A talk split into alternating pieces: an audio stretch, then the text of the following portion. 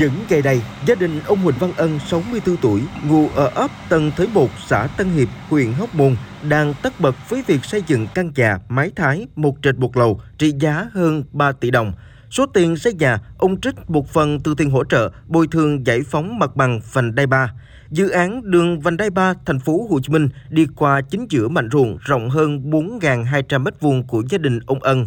Nhà nước thu hồi khoảng 3.300 m2, hỗ trợ bồi thường cho gia đình ông 8 tỷ đồng. Ông Ân cho biết, ngoài dành tiền xây dựng một căn nhà tử tế, số tiền còn lại gia đình dự định mua mảnh ruộng khác và đầu tư sản xuất, phát triển kinh tế gia đình, một phần gửi tiết kiệm ngân hàng lấy lãi. Đền bù đây nhà nước đền bù giá bằng hoặc hơn hơn giá thị trường. Thì tất cả ở đây anh em nào cũng nói ừ được vậy mừng quá. Ngoài ra không ai có có cái gì khác hơn. Nhân dân rất phấn khởi điều đó. Tại mình rất tin tưởng nhà nước thì giá cả hợp lý nữa. Đâu có lo nghĩ rồi đó, đưa lại ký liền. Nó thỏa đáng cho dân. Có thể lấy số tiền đó, mua ruộng chỗ khác vẫn được, vẫn vẫn sản xuất vẫn được. Thì tôi rất yên tâm vấn đề đó. Dễ trăm lần, không dân cũng chịu. Khó vạn lần, dân liệu cũng xong không chỉ bởi giá hỗ trợ bồi thường để giải phóng mặt bằng sát với thị trường giúp người dân an tâm hơn, mà nhờ phát huy tốt công tác tuyên truyền, vận động, chính quyền huyện Hóc Môn đã nhận được sự đồng thuận của người dân có dự án vành đai ba đi qua khi nhiều người dân đi đầu trong bằng giao mặt bằng còn tiếp tục góp sức cùng chính quyền vận động bà con chòm xóm giao mặt bằng sớm. Chính bởi vậy, đến cuối tháng 6 năm 2023, sau khoảng 1,5 tháng triển khai, huyện Hóc Môn là địa phương đầu tiên của thành phố Hồ Chí Minh bàn giao 100% mặt bằng cho dự án vượt tiến độ 6 tháng. Ông Lê Bảo Thi, bà Nguyễn Thị Đáng, người dân ở huyện Hóc Môn có dự án đường vành đai 3 đi qua chia sẻ.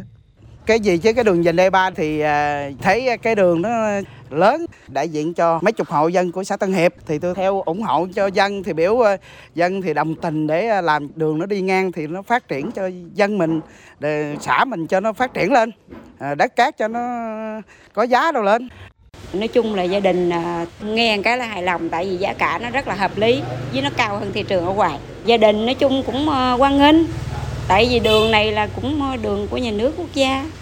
Thì thôi vậy cũng là vui rồi. Dự án vành đai 3 thành phố Hồ Chí Minh có tổng chiều dài khoảng 76 km đi qua địa phận thành phố Hồ Chí Minh và ba tỉnh Đồng Nai, Bình Dương, Long An. Tại thành phố Hồ Chí Minh, dự án đi qua bốn địa phương là huyện Củ Chi, huyện Hóc Môn, huyện Bình Chánh và thành phố Thủ Đức. Tính đến thời điểm khởi công, dự án thập kỷ vành đai 3 thành phố Hồ Chí Minh đã bàn giao được gần 87% mặt bằng, vượt so với tiến độ dự kiến là 70%. Ông Võ Trung Trực, Phó Giám đốc Sở Tài nguyên Môi trường Thành phố Hồ Chí Minh, Phó trưởng Ban chỉ huy dự án thành phần 2 cho biết, để đảm bảo công tác giải phóng mặt bằng đạt tiến độ, các lực lượng đã hoạt động hết công suất phối hợp với 4 địa phương có dự án đi qua, kịp thời tháo gỡ khó khăn trong quá trình bồi thường hỗ trợ tái định cư.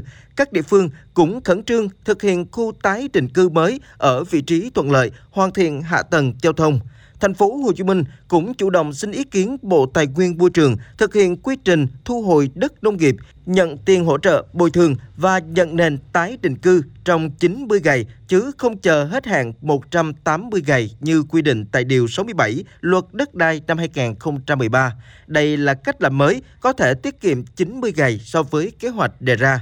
Theo ông Võ Trung Trực, tại các địa phương, ngay sau khi công khai niêm yết dự thảo giá bồi thường, cán bộ cũng đã gặp gỡ, tiếp thu ý kiến của người dân bị ảnh hưởng. Sau đó, chính quyền làm việc lại với đơn vị thẩm định giá để có kiến nghị đề xuất thành phố Hồ Chí Minh tăng giá bồi thường cho tiệm cận giá thị trường. Các địa phương cũng tạo điều kiện ưu tiên giá nền tái định cư để đảm bảo người dân còn dư tiền xây dựng nhà cửa.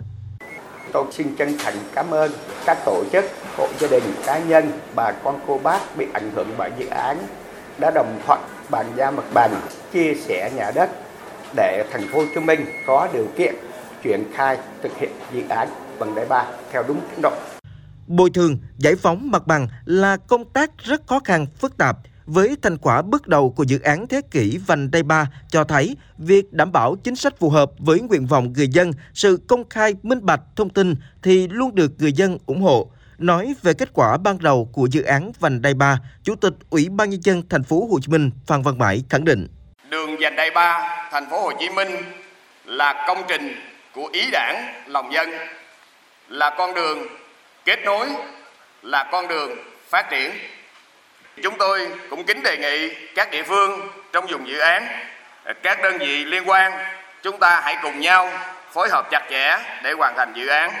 Chúng tôi cũng kính mong bà con nhân dân, các tổ chức, các hộ gia đình à, tiếp tục ủng hộ, đồng hành, hãy cùng là đồng tác giả của công trình trọng điểm này, đường dành đai 3, thành phố Hồ Chí Minh.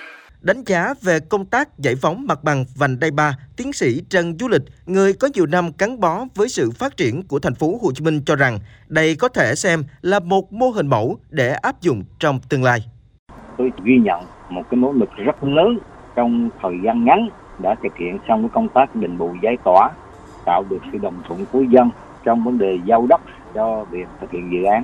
Đấy là một cái thành công mà phải nói rằng là nhiều dự án trước đây là không làm được thì tôi nghĩ rằng cái việc mà triển khai vành đai ba trở thành một cái mô hình để chúng ta nhân nó lên khi triển khai vành đai 4 và các cái con đường cao tốc ở vùng này. Ví dụ như thành phố Hồ Chí Minh đi một bài, thành phố Hồ Chí Minh đi Phú Dầu một, đi Chân Thành và các cái công trình khác không chỉ dự án thập kỷ vành đai 3, dự án cầu Long Kiển ở huyện Nhà Bè bị treo 22 năm cũng vừa được thành phố Hồ Chí Minh chính thức đưa vào hoạt động nhờ tháo gỡ được nút thắt về bồi thường, giải phóng mặt bằng.